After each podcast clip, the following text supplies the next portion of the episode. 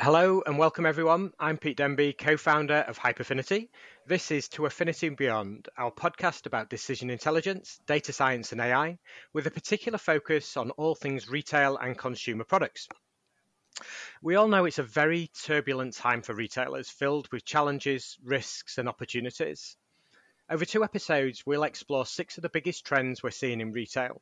We'll talk about what they mean for retailers, and as we're a data science and AI company, we'll provide some insight on how data can be used to address each trend. I'm joined today by my Hyperfinity co-founder and our, our Chief Customer Officer, Thomas Hill. So hi Tom, where do we find you today? Uh, hi Pete, well, you find me in Leeds uh, and you find me very frustrated after a long and expensive drive in in the absolute rain. I think I might have sailed in half the way rather than driven. Uh, I, I, did that because obviously we've got train strikes going on regularly, um, and I can't trust the rail network at the minute, especially across the north, west to north, uh, east, which is horrific, um, and the government needs to sort that one out. Uh, I'm, I'm, slowly off the back of a 10, two 10 hour waits in A&E recently for parents and children. Uh, and the nurse strikes as well. Uh, and by the way, as I talk about strikes, I want you to know I'm in full support of the right to strike and I'm supportive of the nurses and the railway workers for the shoddy way in which they've been treated to do their jobs, which is a critical service for the UK. So we're going straight in with the controversy. Uh, anyone want to comment on that? Feel free. I'll have a good chat about it. Um, and also, yeah, I think it's it's all fun at the minute, isn't it? With inflation going through the roof, um, as I've already talked about, my petrol cost a fair bit today. Uh, my food's costing an absolute fortune every time I go to the supermarket, and that's some of the things that we'll be talking about later.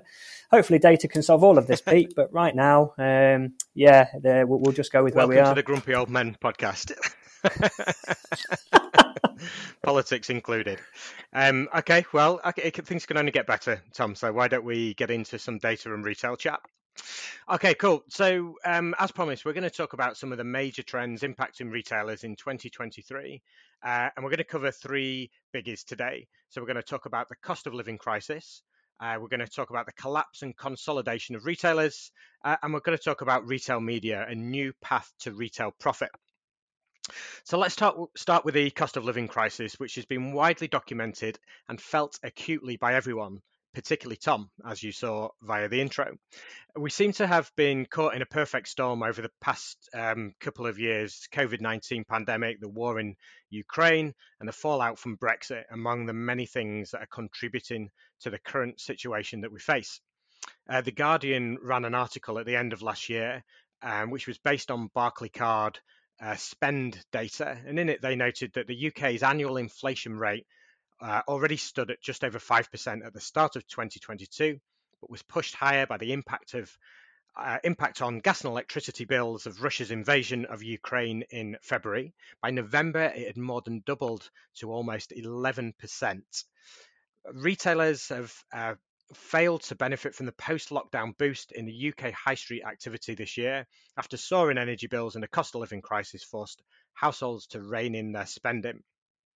Despite an increase in face-to-face shopping after lifting of the uh, COVID-19 restrictions, Barclaycard data released for the whole of 2022 showed retail spending fell 0.8% on the previous year.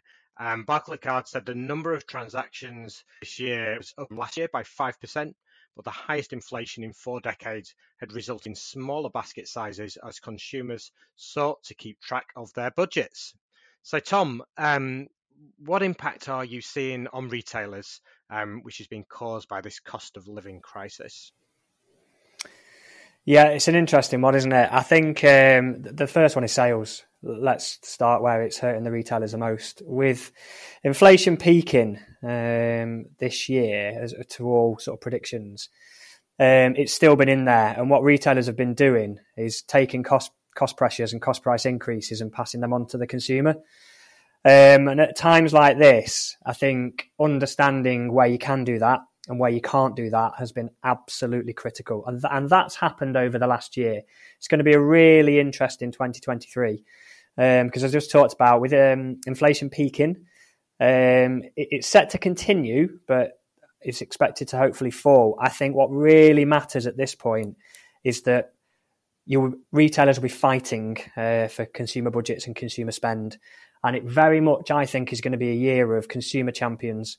Um, how popular has Martin Lewis been over the last year? All of a sudden, again, because consumer champions matter when you can't afford things that are absolutely vital for basic life, such as food uh, and energy. Uh, what happens at that point is, I think, it gives retailers the opportunity to rise up as that consumer champion. And certainly where the value based retailers, th- th- there's going to be a big play there. And they've got to be really careful in making sure that they reflect cost price increases to protect margins. Um, so I think we'll still see a lot of um, price increases going through, but absolutely where basic goods, things that matter to consumers, things they need on a day to day basis to live, I think there's going to get into more of price wars again. And there's going to be a real balance of things the way in which retailers price things we need, uh, basics, and the way in which retailers price things that we want, so discretionary purchases. Um, and I think that's going to be really, really interesting as we sort of go through the next year. Yeah, yeah. And what, what would you, um, how would you define a consumer champion? Uh, well, I think there's multiple in many ways. So Martin Lewis is the obvious one because he talks solely independently of, of any retail or energy company uh, that, that, he, that, he's looking into. But for a retailer, I think very much around um, a retailer takes a grasp of a key need for the consumer um, and, and looks to help them. So I, I, know within food retail this happens a lot, um, but the likes of um, sort of Tesco, Morrison's, Asda, putting in low price meals um, during the school holidays, things like that. When people have real squeezed budgets, but they need to make sure that they feed their kids, what can those types of retailers do to help? And maybe just take the fact that they're not going to make money on that space, but they're helping their community and playing a role in their community. Uh, and that, and I guess that's one example of where retail can be a consumer champion as well as obviously making the, the cash that they're looking to deliver from margins. Yeah, so something around purpose over profit at, at, at times, um, which hopefully we're seeing to we're, we're starting to see a little bit more. Uh, we're seeing a little bit more of, um, uh, uh, like you're you're talking about uh, that in respect to the cost of living crisis. You could apply the same thought uh, process to sustainability as well, sustainable packaging, that type of thing. Something that re- retailers um, could uh, presumably have brought into play much earlier. Um, but at the um, expense of profits. But you know, thankfully now more and more are cottoning on to the fact that we need to save the planet, and it's something their their consumers um, are really demanding. So they're they're um, making much greater efforts and strides into uh, that kind of sustainability agenda. Um, I think also on the um, thinking about the, the, the cost of living crisis and what retailers can do to uh, help their customers. Um, we're seeing some retailers uh, adapt their um, product propositions so that they can provide a more um, affordable line of uh, products. So Asda is a great example. Asda Essentials has really, really um, caught the imagination of their customers. You know, offering lower priced products. So you know, perhaps that's uh, something that um, uh, more retailers could look to adopt. And you know, how how would they typically, you know, how would a retailer typically go about uh, identifying whether there's an opportunity to introduce that kind of proposition to their customers? Well, as we sort of introduced at the start of this, I think it'd be remiss of us not to mention data and the role that it can play in this. Uh, and I think we'll, stick with food retail for a second because they have so much data uh, in how consumers respond to price uh, because they've got so many products that are persistent over time and they change the price of those products. So you can very quickly see where does price matter uh, to a customer, i.e., when you put the price up, they stop buying it, um, and, and where doesn't it matter? Uh, so where you put the price up, they continue to buy it. But but let's get clear on this: that there are two two facets to that second part. If you put the price of milk up, consumers will still buy it because they need it, and that comes back to that need, right? So then it's then it's relying on the retailer to make sure that they're not punishing customers for the things that they need, and they're thinking about their own margin and price balance to make sure that they are protecting um, the, the, customer's budget where it matters.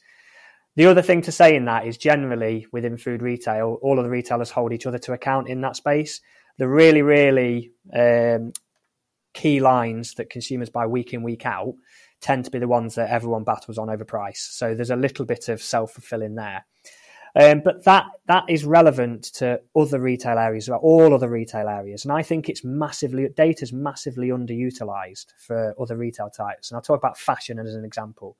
So let's come back to sort of three areas uh, that you can identify through data for, for price investment or price inflation, um, and and they are basic and needs. Let's talk about milk for a second. So, what does that look like in fashion? It's your basic t shirts, it's your basic jeans, yeah? It's things that people need to operate on a daily basis. It's your school uniforms. And that, you want to be a consumer champion, that has definitely been one of the battlegrounds of recent years because, as we sort of talked about already with school meals, parents are under a lot of pressure. School uniforms are very expensive. So the more retailers can help out in that space um, and become a consumer champion, that matters because people have to buy school uniforms.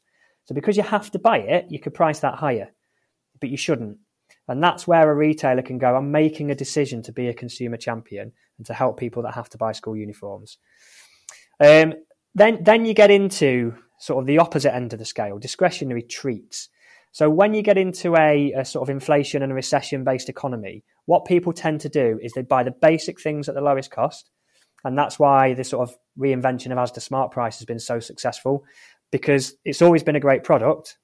I've got a previous history with Asda, by the way, if anyone's questioning that. It's always been a great product, um, but it, it, looked terrible. The packaging was terrible. It, it, you looked at it and you went, that's horrible and cheap. Often, yeah, the quality of that product was akin to mid tier, so the same sort of mid tier product range that, that you have in supermarkets. In many cases, they've just rebranded it. Yeah, so they've rebranded it, so people have gone, this is amazing. No, it was always amazing. It just looks better. That's the first bit. Uh, the, the, second bit is um, they've also sort of engineered and looked to take um, what was previously mid-tier items and just bring them down slightly. This can be more cost-effective uh, for the consumer. So that's what again food supermarkets have done. But the, at the opposite end, what people then do is to treat themselves, and they tend to treat themselves around occasions. So within food, that might be a meal in on a Saturday night, and actually more premium products because instead of going out for a meal, I'm going to treat myself to a really nice bottle of wine, um, some wonderful lamb shanks with some dauphinoise potato, probably some cream spinach and a, a little bit of uh, uh, tender stem broccoli to go with it. That is my go-to M&S uh, meal for two on a Saturday night, by the way. Nice. Uh, but but that, that's what you do. You, you, you also treat yourself. That's the same in fashion. So bringing it back to fashion, and what you've got to understand is fashion retailers that operate in that space, I think, will continue to do well because people will want to treat themselves when it matters. I'm going to a party, I want to feel good. On Saturday night, I'm going to buy a new dress and I'm willing to spend a bit of money on that. What you get though is that bit in the middle and it's going to get squeezed and it'll be really, really interesting. And that's where data really matters. So when you've got this mass of margin driving volume lines in the middle, um, you've got to make sure you price those correctly. Uh, and that's where data and understanding which are more price sensitive. And so when you change the price, the volume will change um, and less price sensitive. So you can start to make the right price decisions on the area of your range that's going to have a big impact on your overall profit delivery and margin.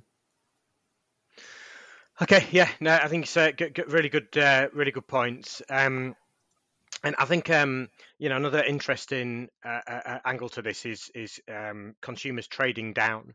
Um, so there was a piece in the Retail Gazette um, uh, that uh, was looking at um, different trends for 2023, um, and Richard Walker, who's the managing director at Iceland, uh, he told Retail Gazette that as people continue to cut down on household costs, Iceland is seeing an increase in customers through its doors who may have once gone to um, more expensive retailers to shop. And those new customers, some of whom may never have been to Iceland before, provide a huge growth opportunity for us. And we know we have something competi- competitive to offer them in return.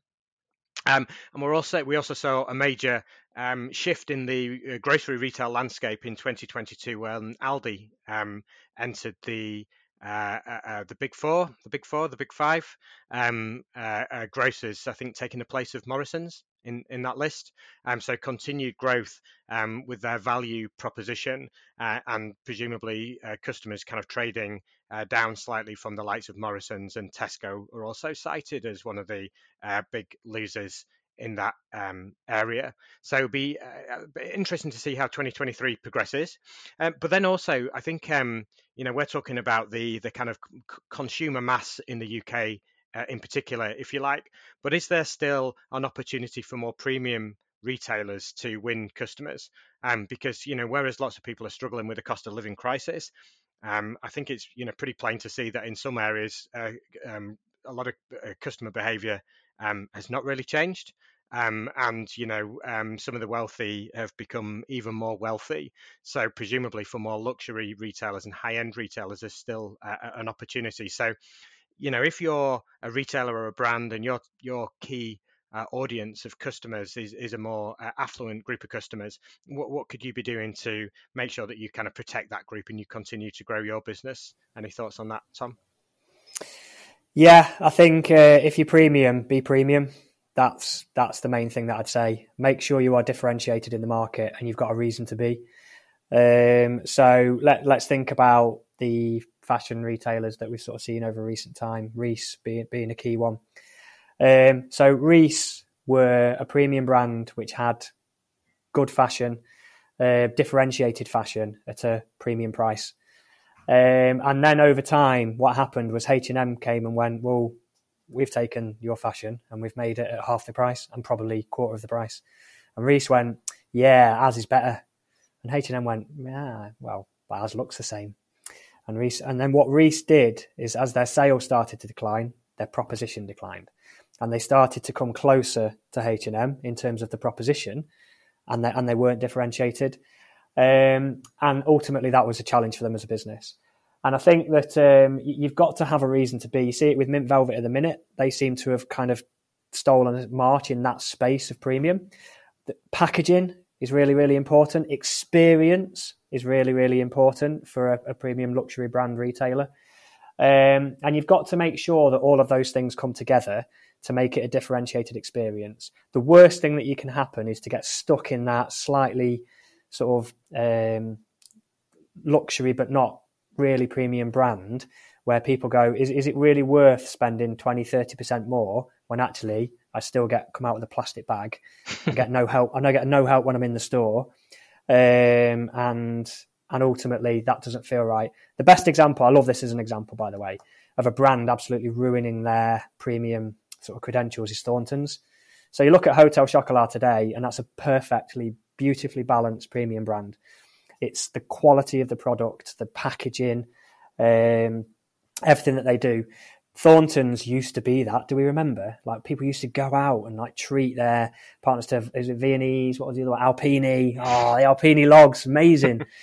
um, and all of a sudden, what they did is they went into um, their, their sales started to decline, and so what they did is they started to diversify and go into retailers which didn't match their uh, brand, and instantly it devalued the brand. And what happened as a result of that, which, and obviously you can still get a lot of Thorntons, you can go to Wilkinson's to buy Thornton's toffee. I remember Thornton's toffee was like the biggest treat you could buy on a Saturday.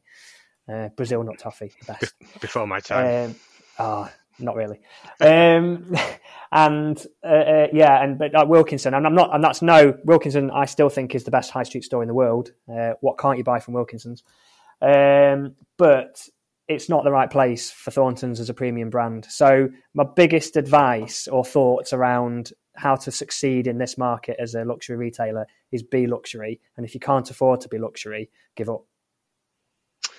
Strong words, strong words to finish the topic. Although we will at some point revisit your um, assertion that um, H and M and uh, Reiss are the same. I, I completely disagree. But there we go. And Wilko's being the best um, store on a high street. Again, I'm not sure about that. But yeah, we, we, we can have a, a retailer debate some other time.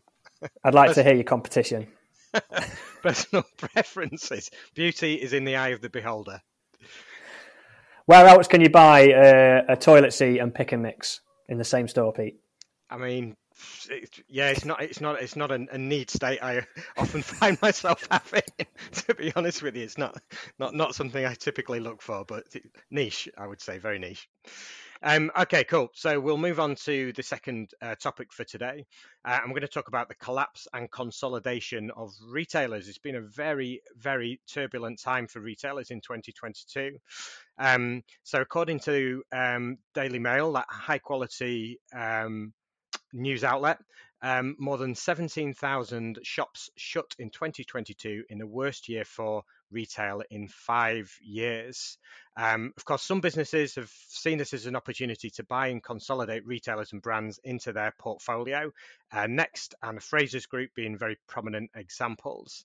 So, Tom, what's your um, view on the uh, collapse and consolidation of, of retailers? And uh, in particular, wh- where, where do you think retailers have found themselves getting into difficulty, uh, which has caused their businesses to go under?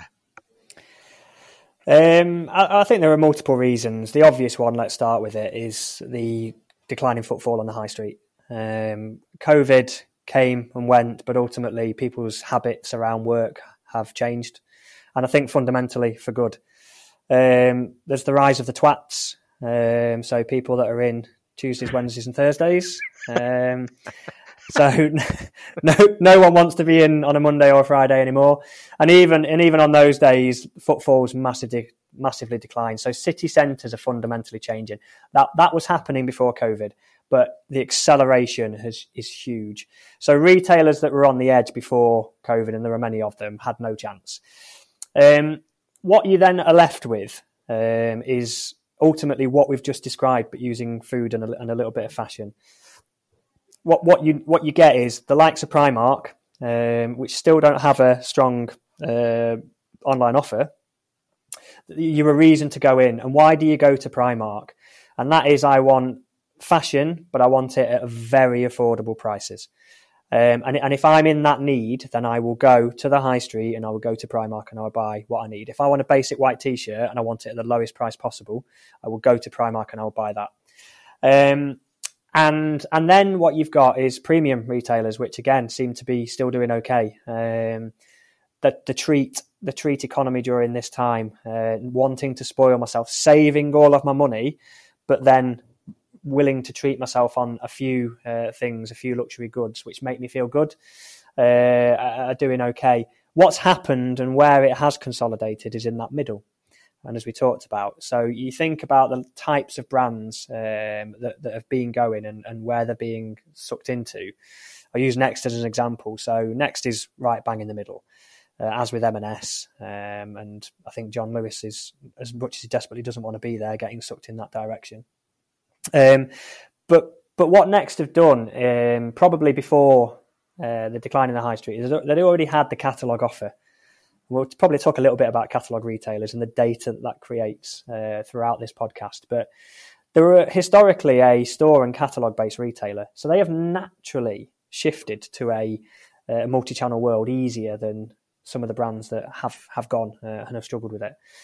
Um, because they've already got a supply chain. Uh, and you think about Argos as well, another retailer that's naturally done its Supply chain. They have had a supply chain set up ready for online propositions. Uh, they've done okay. Uh, and Next have started, obviously, consolidating some brands and some really interesting brands. So Reiss, as we've mentioned before, um, they've got a major shareholding in Reiss and probably will have it at some point. Victoria's Secret in there, Superdry, um, and, and, and others. But what becomes really interesting in that space now, what will enable them to succeed, is leveraging that customer data. Um, and leveraging that customer data around some key principles that I bang on about and will never change probably for the future of mankind, which is ease, speed, and value for money delivered by retailers. Yeah, so what do I mean by ease? Uh, let, us talk about next, and I think this this links us into data. Product personalization seems to have gone by the wayside. Uh, stacking product onto websites, like as much as you can get on there, increases your sales short term. Yeah, what it also does is it gives a horrific customer experience and people can't find uh, what they're looking for. Conversion ultimately will take a hit and ease is going to get affected. What's the answer to that? Product personalization. And what do we mean by product personalization? In that middle ground and what will make people succeed. So, the importance of search sort order as a customer who am I and what am I interested in? If I'm on the next site, am I interested in Superdry or am I interested in Reiss? Because I tell you right now, they are different types of consumer. Um, and ultimately, if, if I'm having to scroll through 50 Superdry items to get to the Reiss coat that I want, uh, I'm, I'm, I'm going to get bored and I'm, I'm not going to have bought it. Similarly, um, and again, I can't comment on next strategy, but I do look at the website every now and again. They seem to still have a focus on their own brand range being top of the sort order. That's not right. Okay, that's I mean, yes, that's probably where their margins are biggest, but it's not right for as a customer that it takes me a longer time to find what I'm after. That's what we're talking about with ease, speed. So this is all around taxonomy, search, uh, tagging, and we'll talk about product attribute and tagging and how we can do that from a data driven way. Um, but we have to tag items correctly. They have to be easy to find in search. And if you've not done that, I won't find the coat that I want, I won't buy it, and you've lost my sale. Um, so very much a case of um, making sure that we're tagging products with the right attributes, which means they're easily found on the website when I'm searching. And then the final one, and we talked about this in the previous conversation, make sure it's value for money. So make sure you're benchmarking those products against the competitor that matters to you as a retailer. Um, making sure that if you are more expensive, there's a reason you're more expensive. And if you want to be value, make sure you are competitive and offering genuine value on that. Um, so in the middle, um, in that sort of squeezed middle where it really matters, that online proposition where brands are getting consolidated left, right, and centre, products are getting thrown on a website um, by more and more, um, and supplier integration is just becoming the norm. You've got to make sure that you personalise that range, you merchandise it on the website like you would in a store. So I walk in and I go, that inspires me. That's what I want. Uh, and you do that through data. And I've noticed over the last year, maybe two years, that retailers that were doing it well, I think, have started to put product over experience way too much. Mm. Um, and, it, and it's taken me way too long getting through reams of stuff that I'm not interested in to get to the stuff that I am. That, for me, both in store, what range should I have and how should I price it, and online, when do I show it to you, is going to be critical for those sort of retailers that sit in the middle um, to succeed at this time. Yeah, and I guess uh, retailers have got to make some, a, a, tough decision at some point, particularly if they're acquiring other brands. Um, they they're going to um, reach. A, I mean, it may be that there's a temptation to put all the products on the website and say, okay, customers, you go and find these things. But at some point, you've got to tailor that. That range is going to be narrowed down. You know, you might have ten, you know, dark blue jumpers from one retailer. You might have another 10 from another retailer that you um, you choose to acquire um, but you might not need 20 dark blue jumpers you might need five dark blue jumpers so at some point they've got to make that decision they've kind of got to cut the cord you know trim the range so it's much more manageable uh, and easier to navigate for a, a, um, a, customer. So some some challenging decisions needed there. But then to your point, Tom, um, it has got to be merchandised really effectively, particularly uh, in an e-commerce environment where more and more uh, customers are uh, buying products or at least um, researching products before they go into a store to, to, to buy them. Interesting, you said cut the cord, Pete, um, because I'm wearing my M&S cords today, um, and what's really interesting is M&S have just acquired Thread. Um, so I did quite a bit of shopping through Thread. They were one of the sort of um, pioneers in leveraging data and product attributes to make recommendations in, in the fashion market, and obviously had multiple retailers and brands on their website. What I really liked about what Thread did is they knew my size, they knew my fit, um, and they knew my brand preferences. And then they also looked to append style attributes to that so they could make recommendations and, and what I liked about their website was I could look at multiple brands and retailers, um, but know that it was tailored, and the first hundred products that I would see would be a better fit for me than the second hundred. And with M&S acquiring them, it'll be really interesting to see how much of that capability they actually take on and land on their website because there should be a great opportunity to do exactly what I've just said, having acquired uh, that business. Yeah, I think that's a great point. And, um, you know, um, I tried tried Thread out a few times, um, and I, I, really like the basic premise of it. Um, where I think they struggled was their variety of brands. I thought that they they, they obviously were unable to um, strike partnerships with uh, sufficient variety of brands to make it really really uh, interesting and sticky uh, certainly from my perspective. Um, but I think yeah, the M&S acquisition is is really interesting, and that might um, help them to create a more engaging shopping experience for for their customers. So very kind of forward thinking. Um, also, nod to M&S, their clothing range as uh, men's clothing range has vastly improved for the forty something wannabe hipster demographic. Hence, hence my brilliant cords. exactly. So I think um, it's on the up. I, I like M&S. I've got a lot, lot, of time for them. M&S apparently did very well over Christmas with their um, uh, food uh, trading as well. Um, lots of people uh, splashed out on M&S uh, goodies for their Christmas dinner and uh, other meals over the festive period. So um, yeah, hopefully M&S go from strength to strength occasions for a treat as well there pete what more so than christmas. And um, exactly. the other the other thing just to link it back to data that I, I, mentioned there that i'll continue with which is product attributes. So the reason thread worked um, was that it attributed all of the products which meant that you could quickly filter you could quickly sort and you could quickly recommend products suited to me. Um, that is one thing that i think is fundamentally critical to get right for all retailers, and certainly um, a lot of the ones that I've experienced struggle with it. So often it's reliant on the buyer slash trader to fill out their product attributes at the point of registering a product uh, on the product file. Um, and often they're not incentivized to get it right. Yet that is fundamentally critical um, to selling those products. And often, if it's let's stick in fashion. If you're a, if you're a fashion buyer, you're not a data entry person. You, you, you're what's on the catwalk, what's in three seasons ahead, what inspires me, what materials. Yeah, that's not akin to uh, let me fill out a spreadsheet to make sure that this product sells on a website. So that has to be separated out into the right skill set with the right people, and you've got to get it right at, at the start. Your product file of data entry needs to be right to power that. The other thing, and, uh, and something that we do uh, with our solutions, is then consumer centric product attribution. So, what retailers don't do as much of, but should be doing a lot more, and this is where we can help, is looking at what search terms are customers using to find products.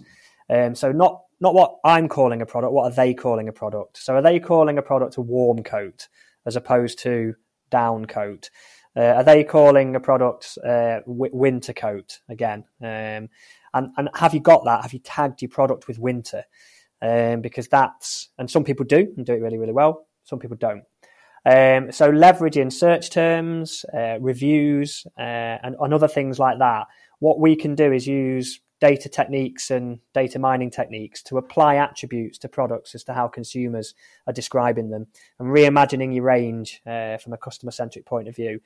That fundamental, get your product file right at data entry, and there's going to be some key attributes that you've got to get right size, color, fit. Yeah, you need to make sure that your merchandise is getting those filled out correctly. But then on top of that, when you're putting that on a Google uh, Google ad, Google Shopping ad, PLA, um, or, or just on your website, you've got to make sure that you augment those product tags with the way in which customers are describing your products so that when they're searching for it in Google, you're coming up with relevant products for the relevant search terms. Yeah, brilliant points. And I, and I guess for a lot of um, traditional retailers, there's a challenge there because there's the, you know, the way you've described it there, it sounds like a no-brainer, but that's a fundamental shift for a lot of retailers. Um, you're asking a, a group of people, the traders, um, to um, to do something that's not natural to, to them at all. Um, so that's when you, there's a transformation piece required to get the right skill sets to work alongside a trader or the right um, technology products there so that it makes it easy for them. It's not seen as a burden, but it ultimately helps the organization down the line. So there's strong, strong reasons to, uh, to, to do that. I think what will be an also uh, also be an interesting subject to deep dive uh, into a little um, in a future episode would be um, a thread um, and Stitch Fix, who are the the US equivalent, I think the trailblazers in in that um, market, and what happened to Thread and why they ended up um, being sold to M&S. I think that could um, that could uh, uh, be a nice little standalone episode. So maybe that's something that we'll come back to at a at a, a, a um, at a time in the future. Um, but I think there's also you know talking about acquiring retailers. I think there's also some big uh, benefits to those companies, the likes of Next, who are acquiring lots of retailers and lots of brands. I think if they can find um, other retailers who have similar uh, a similar profile of customers to, to, to theirs. It helps them expand that range, give their customers more um, choice. Funnily enough, after I've talked about kind of trimming the product range, but there can be a uh, some opportunity there to um, augment their existing product range by buying another retailer uh, or, a brand. Um, and on the data front, uh, when um, the acquiring company is doing their due diligence, they really should be looking to do some analysis of the uh, the retailer or the, the retailers customers of the um, the company they're looking to acquire to see how similar that is to their own customer base. There's obviously some supply chain benefits um, and economies of scale um, to combining um, the, the, the the kind of um, uh, the, the, the, buying power and the logistics services of, of multiple retailers. Um, you could maybe point to a credit offering. So um, a retailer may buy another retailer to uh, be able to access its credit offering. That's really, really important in uh, times of economic downturn. You know, lots of customers uh, need credit to be able to buy the products that they the products that they want, but also the products that they need, the the, the products that they just need to to be able to kind of live their life. Um, and sometimes there's a, a um, you know benefits to the the, the brand um, having the brand in the portfolio for the retailer and also to the property talking about loads and loads of shops being shut. Um, some retailers are going the other way. Some some retailers recognize the value of having a physical footprint. You know we saw that with amazon buying uh, whole foods a few years ago. Um, so sometimes a retailer will look to buy another retail uh, retailer who's got lots and lots of stores and then enhances their own kind of store uh, based proposition. Maybe saw that with McColl's. You know, um, there's a protracted situation with McColl's where I think we had um, a couple of the big grocery uh, retailers looking to acquire them, and eventually I think Morrisons bought uh, McColl's. Although, funnily, the McColl's in my local village has remained a McColl's, um, and you can actually get a free newspaper, a free Financial Times, six days a week if you spend three pounds or more and sometimes they give it away for free. Interesting business model, giving your newspaper away for free. I think, yeah, I was just going to pick up on a couple of points there, uh, Pete, because I, I, did, didn't really touch on this, but it's, it's interesting because it goes both ways. And I told you catalogue retail will come back into this conversation. Um, there's two two interesting movements in the market. So we, we think about consolidation of, of retailers we've been talking about. So Boohoo um, Boohoo have been interestingly acquiring brands uh, rather than retailers, if you like, uh, with their high street closures. So Oasis, Karen and Coast Warehouse. And if you think about those brands and the customers of Boohoo previously, um, there's probably a Venn diagram. Everything in life's a Venn diagram. Uh, so there's an overlap, but not um, not a big one um, within that. But what they've also done is they've acquired a sort of a high street presence um, through the purchase app, but they have customer data. And interestingly, they are customer data driven. And then you've got the flip of that. Um, so you've got the likes of um, Frasers Group and uh, obviously Sports Direct have gone more into the space of um, buying online brands and, and people with customer data and credit expertise. Um, and and I'll go back to my first ever job uh, at Littlewoods, um, now Very.com. Uh, um, the proposition at Very was very, quite simple. Yeah, it, it, it was product, i.e., home, fashion, and credit, but it was driven out of customer data.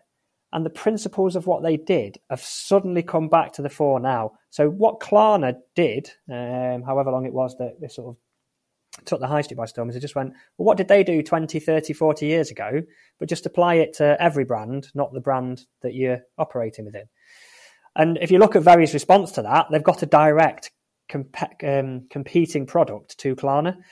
Um, if you look at other high street retailers, I think credit is going to grow, but the access to customer data um, is also something that high street retailers coming the other way can benefit from. So I think there's going to be a very interesting ground where um, high street retailers that haven't felt the need to have an accurate product file because everything's merchandised in store, um, haven't felt the need to leverage customer data to promote credit propositions to the right people um, that are going to obviously um, make sure that you don't get bad debt from that, but you do get sales and, you, and you're offering it to the right people in a responsible way. Um, and leveraging customer data to then make range decisions. So, what, where have I got too much range? Where have I got a lot of substitutability? I can see from my customer data that there are 10 products here that are all competing for the same customer need and the same customer mission. Do I really need 10 of them? Could I have five in the world of multi brand uh, multi-retail propositions, um, and and going that way. And I think it's really really interesting that almost your next catalogs of this world uh, have kind of come to that point. High streets moving up the other way, but ultimately it comes down to what the catalogue companies of 50 years ago were doing and, and have always done. Um, but bringing that knowledge and expertise into the current world and applying it. Um, okay, so um, we're going to uh, going to uh, move on to our final topic uh, of today's discussion, and we're going to talk about retail media. So we've talked about uh, so far a lot of difficulties for retailers and um, the squeeze with the cost of living crisis um, for, on consumers, um, what that means for retailers, cost of goods going up. So pretty dark times for many retailers. However, retail media offers a new path to retail profit and um, you know, I don't know if it's the, the LinkedIn algorithm has just totally sussed me out, but you know, every time I scroll through LinkedIn, there are just reams and reams of stories about retail media and the opportunity that it offers for retailers. So, um, uh, you know, f- first of all, um, First of all, let's just look at the, the retail media market size. So, uh, Boston Consulting Group and various other people have reported on retail market size. Size seems to be different um, depending on you know whose report you you read. The BCG one, I think, um, let's go with that. They're a, a trusted source. So they say that the retail media market is growing 25% year on year, up to an estimated value of 100 million dollars by 2027. I have seen some other estimates putting it maybe 100 um, million higher than that. But uh, you know, either way, it's a huge market and it's growing really, really quickly, particularly in comparison to other forms of marketing and advertising what exactly is retail media? I hear you ask. So, retail media refers to retailers allowing brands to buy advertising space across their owned properties. So, that might be the retailer's website or in a physical store, uh, and third party properties, uh, which are typically other websites, using data to connect with consumers throughout that buyer journey. Uh, and one of the most prominent examples of retail media would be Amazon, something that most of us will be familiar with. And there's been a noticeable increase in sponsored product listings when you search for products on the Amazon website, and that's retail media in action. So brands are paying to get their products in front of highly relevant audiences. Um, and this is a key point when consumers are at a critical point in their purchase journey. Um, and according to Digiday.com, Amazon's ad business earned uh, $9.5 billion in Q3 alone, uh, which is massive. So, Tom, um, why do you think retail media is gaining such rapid traction? Uh, I think it's twofold, really. Uh, so, everyone should be fully aware of the much publicised um, view on third party cookies and data privacy.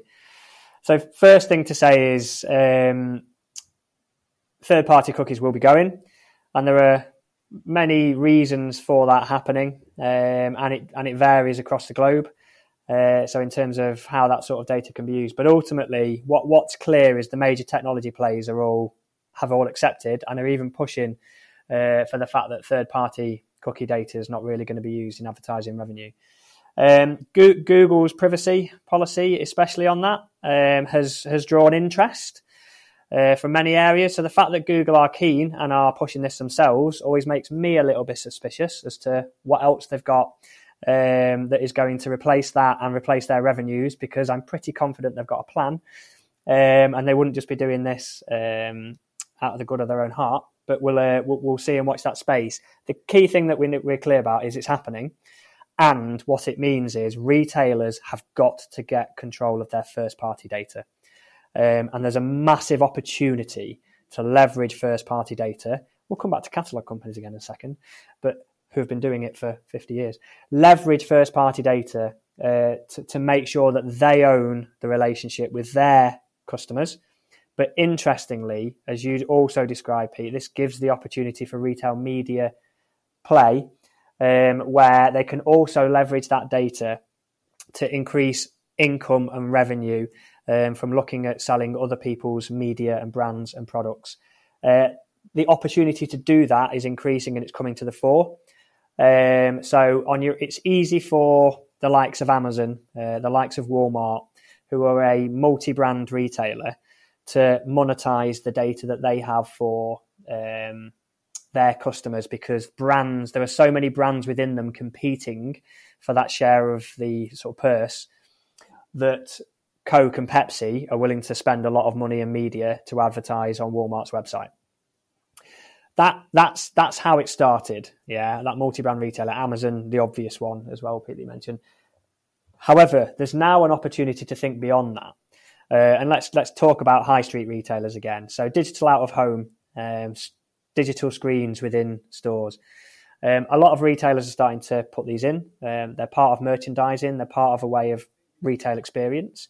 But what it also means um, is that you have a way of communicating with the customer when they're in your store. Second thing is apps and the rise of apps. So every retailer seems to want an app. I think an app's a bit pointless unless there's um, a transactional element to it or a loyalty element to it. Um, but if you've got either of those two things, um, there's an opportunity, and there's an opportunity in many ways to then start to monetize that data, um, to offer that asset up to re- different retailers offering um, complementary um, types of products that you can make money from. And as the retail market gets squeezed, why wouldn't you want to make money uh, from selling media? And you do that from getting hold of your own first party data. So I'll kind of give you an example that I've thought about recently as to where this translates. So, like I say, if you go into Walmart, you'll see lots of ads for Pepsi and Coke, and, and they're paying them. They're paying Walmart for that space. You go on the website and you'll see banner ads uh, pushing those offers, promos, deals. But what's stopping us when I walk into McDonald's? Um, and I walk into McDonald's, which is on the high street. And on the high street, uh, McDonald's have lots of screens uh, and have an app now. Uh, and at the end of that app transaction, if some of those assets were given up to say, come into Primark today, um, and we've got 20% off women's wear if you quote this code. Um, what you're actually doing is encouraging footfall into a um, high street store that is that is affined uh, with McDonald's. Uh, I, I, think M&S is a really interesting one for this, um, and I think M&S can think about where the types of find retailers that they could start to um, drive footfall from, and, and it gets really really interesting. So the, the, the reason it's taken off is because people are making money from it. Okay, and people have understood that first party data has a value. And here's the important thing the concept of the value exchange seems to be getting talked about again. Um, and the value exchange, if I will give you my data in return for something I get back, I mean, Tesco Clubcard, let's talk about that for a second. You cannot shop in Tesco anymore without a Tesco Clubcard. You can't do it. It's, it's 10% more expensive. So the value, the, it's a bit of a naughty value exchange for Tesco, but they've basically gone. The value exchange is very overt growth. as well now. I mean, it literally says it on the on the on the on the label on the on the price label. Yeah, they've not even tried to hide it. Um, and to the point now where I was at the checkout the other day, and somebody at the front had a shop, and they were like, "Have you got a club card?" And they were like, "No." it's in the car, and they were like, "Do you want to go and get?" I mean, me in a queue is not good in the first place. Do you want to go and get it? And I'm like, "No, you don't want to go and get it because that is a long way away." I'm like, "Nah, it's too far." She's like, "It's going to cost you four pounds less on your shop." And the guy at the front went, "Wow, oh. and someone went, "Do you want my club card? Because I'll have your points." And they were like, "Yeah, yeah, yeah." Right. So they came, they scanned it. The next person went through and they got, "Got a club card? No. Can I have your club card?" It, it, it's it's got ridiculous. But back to the point. Um, there's a value exchange, um, and I think that the point. The, the point that I'm trying to make is um, retailers have worked out that they can make money from selling assets in their own environment, which don't necessarily push their own goods. Technology, apps, data clean rooms, ways of doing that has enabled them to start monetizing it and to start putting relevant content on physical environments which and personalize that which hasn't been possible until recently and as a result of that there's an opportunity for retailers to make money and make margin from selling media and if that's the possibility and it benefits their consumers, I come into a coffee shop and I get some great vouchers from for M&S. Why why wouldn't they do that? exactly? Um, it'd be interesting to see um, psychologically how consumers start to react to these kind of sponsored listings, sponsored ads, um, as opposed, opposed to the more organic ads. So you know, um, searching for stuff which has really been uh, brought to the mainstream by Google. And I don't know about you, Tom, but when I do a Google search now, it'll come back with some paid uh, results and some organic results. And I will almost always scan down beyond the paid results because I know you've paid to put your ad there to the organic results because I think you've actually earned your place on that screen. And, you know, somehow I have more trust in those search results. Do you think the same will apply to a um, sponsored listings and organic listings um, within a, uh, a retail environment? 100% yes. Um, and, and simply this, and I think Google's done it too much now. You have to go too far down that page to get to the organic listings. Um, and the same applies for retail, which is it's got to be relevant to me, yeah, and it's got to offer me value. And if you're putting 10 things in front of me that aren't relevant and aren't offering me value just because someone's paid you to do it, you've lost me. Let's go back to what I said before. It's not easy. That's not ease. That's not speed. You're making me scroll. Um, so you've got to get it right. Uh, that doesn't mean to say that one sponsored listing isn't right. That's fine. Do you know what I mean? That's that's a little bit at the top of the page, um, and you can take revenue from that. Ideally, though, that one sponsored product is personalised and tailored to me, and that's what retailers need to get right as they get into this space, which is make sure that it is complementary offers um, to what people are looking for. That it, it either is an affined um, product to the need state that I'm in. Um, so um, if I'm buying sort of clothing for uh, like or party clothing, I always come back to this party dress for for for, for a Friday night. Um, what are the other products and categories that might be interesting to me?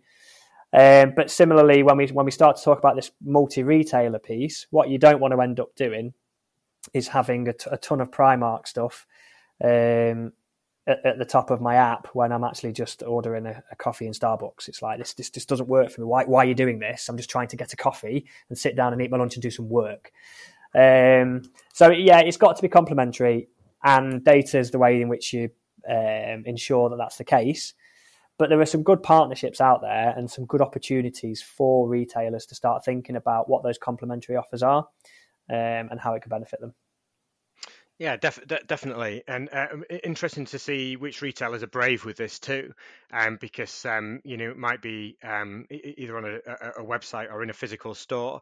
If you're using some of that media space to promote a third-party uh, retailer or brand, and then it's encouraging the customer to either click away or to literally walk down the, the street to get to that other uh, retailer or brand, um, but it's for the good of the the, the, the consumer.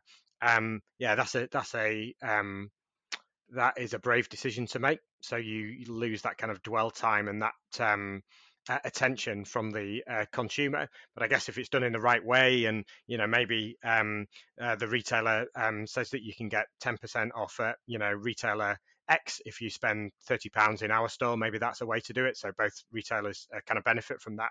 But it'll be interesting to see how that progresses. And to your point, Tom, it's got to be you know for the benefit of the consumer journey so you can't be kind of jolted with an offer for something that's not relevant at an inappropriate time in your in your journey with the uh, retailer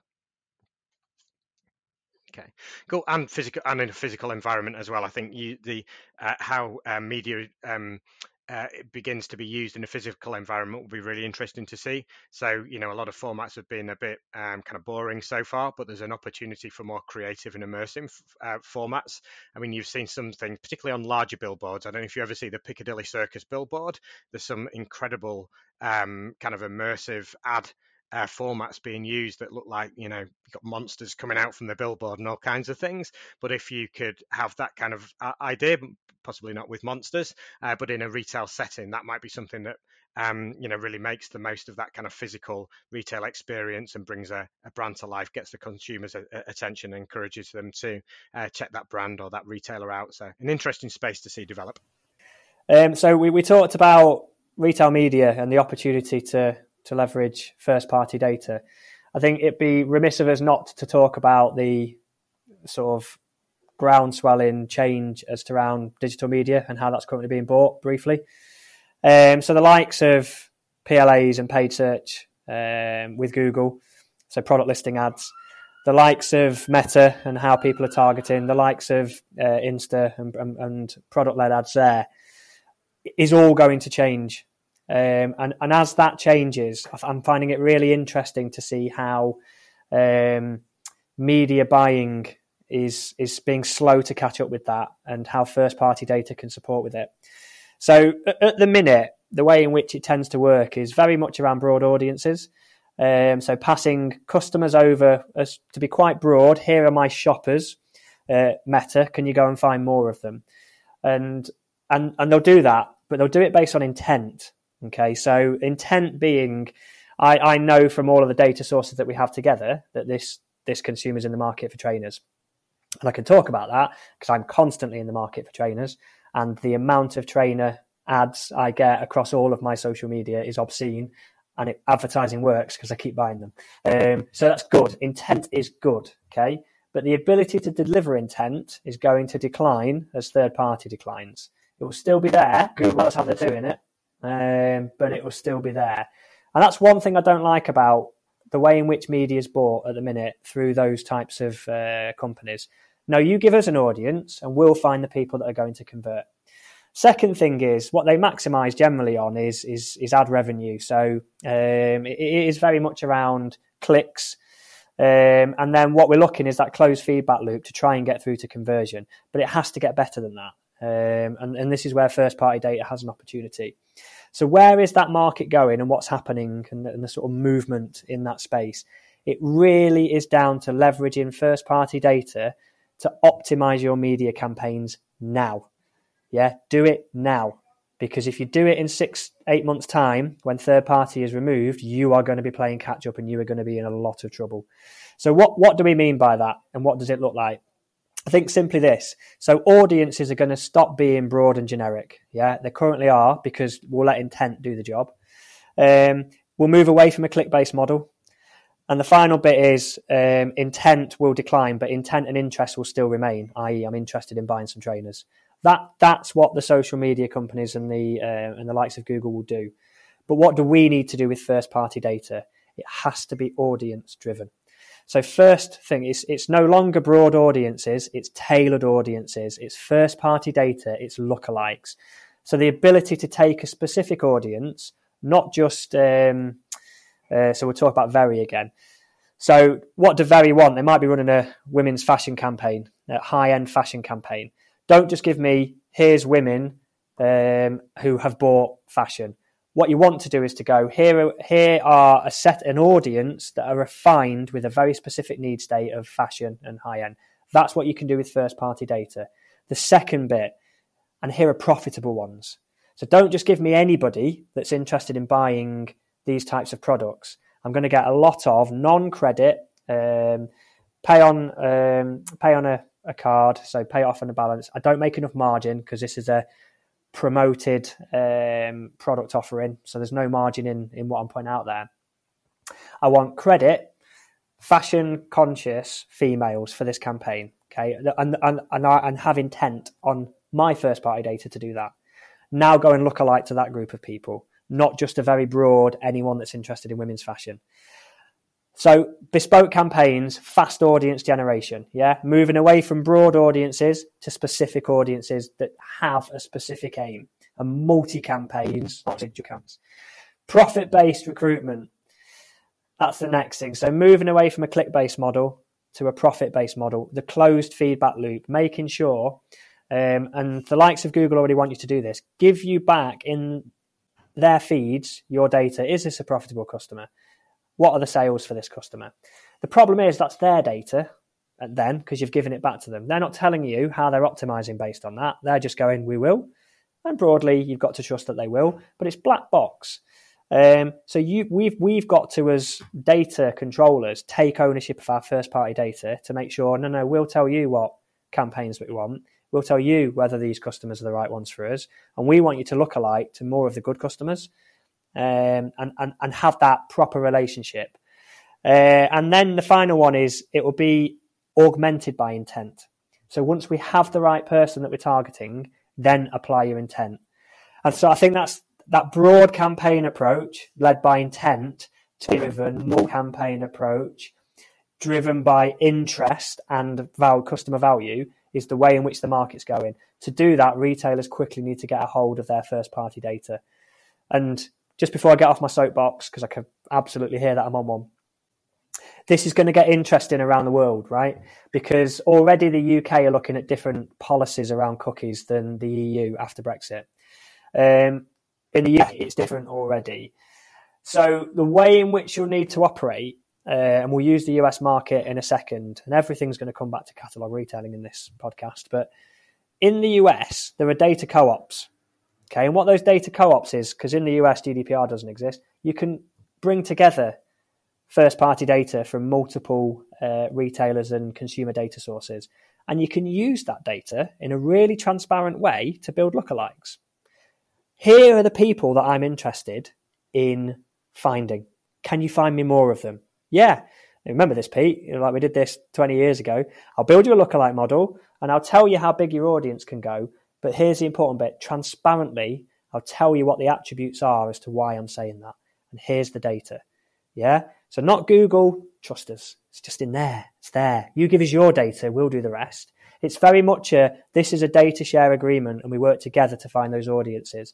I think it's going to be really interesting. I think the UK are looking to not be as um, strict on cookie opt in sign up. Uh, let's be honest, that's not working. So, what, a brilliant bit of GDPR that on every website you have to just click accept on the cookie policy, which everyone does. I mean, that's not working, is it? Um, or you just navigate off the website because you can't be bothered with it. Um, so they're looking at different ways to do that. I don't think third party in its entirety is dead. So there's definitely going to be a ways of linking data. Data clean rooms are going to be the future, where first party data from different retailers and um, companies are put together, probably to enable that data co op type model, which isn't black box, it is more transparent. Um, but there's a lot that needs to happen to get there. And I think it'd be really interesting to see where Google go with their privacy work, how much they're willing to think about transparency. I don't think ever, but we'll see. But whether retailers taking ownership of their own first party data and storing that in that similar model to the US data co ops and making that work starts to compete with that likes of Google. Where actually we've got an affiliated data set here that's better than what you're doing, Google. Because paid search is a great example. It's just become too expensive for anyone. Paid search was always the way in which you got sales. Now it's just too expensive people have moved away from it. Uh, and I think there's loads of interesting stuff that's going to come out of that. Probably another podcast um, and one that we'll dive into. But the final bit that I want to say about it is it is critical that retailers get hold of their first party data today, connect it to those media sources to make sure that they're ready for specific audience led campaigns, data collaboration, which will facilitate data monetization through media. Uh, and they start to look to do that because if they wait and if they wait 12 months time and third party data is canned you'll be competing in a very expensive world where google have got all your data and your pla ad listings are going to go up 20 30% and that's just going to hit straight on your margins. So loads of interesting stuff in that space. I'll get off my soapbox. So you'll probably want to edit all of this out of the podcast because I've, I've gone on a bit too much but i couldn't i couldn't have the retail media conversation without without going into all of that and giving my thoughts on it. Yeah, no, brilliant, brilliant. I'd echo um, uh, all of the points that you made there, really. And yeah, and that, that need to be in control of your first party data uh, is so uh, vital now. So, yeah, great point to finish on. So, we've covered three um, really key topics at the moment. Um, we talked about the cost of living crisis, we've talked about the collapse and consolidation of retail. Um, retailers, and we've talked about retail media and new path to profit for retailers. Um, so, um, thank you everyone for listening. Please tune in again next time. Uh, we're going to touch on the rise of the circular economy. We're going to talk about what's next for department stores, uh, and we're going to ask, is it dark days for Black Friday? So, three more interesting topics to talk about next time. Thank you, Tom, for your uh, valuable input. Much appreciated. Uh, it's, it's been a pleasure as always. okay, thank you, Tom. appreciate it, and um, yeah, join us again next time. Thanks. You.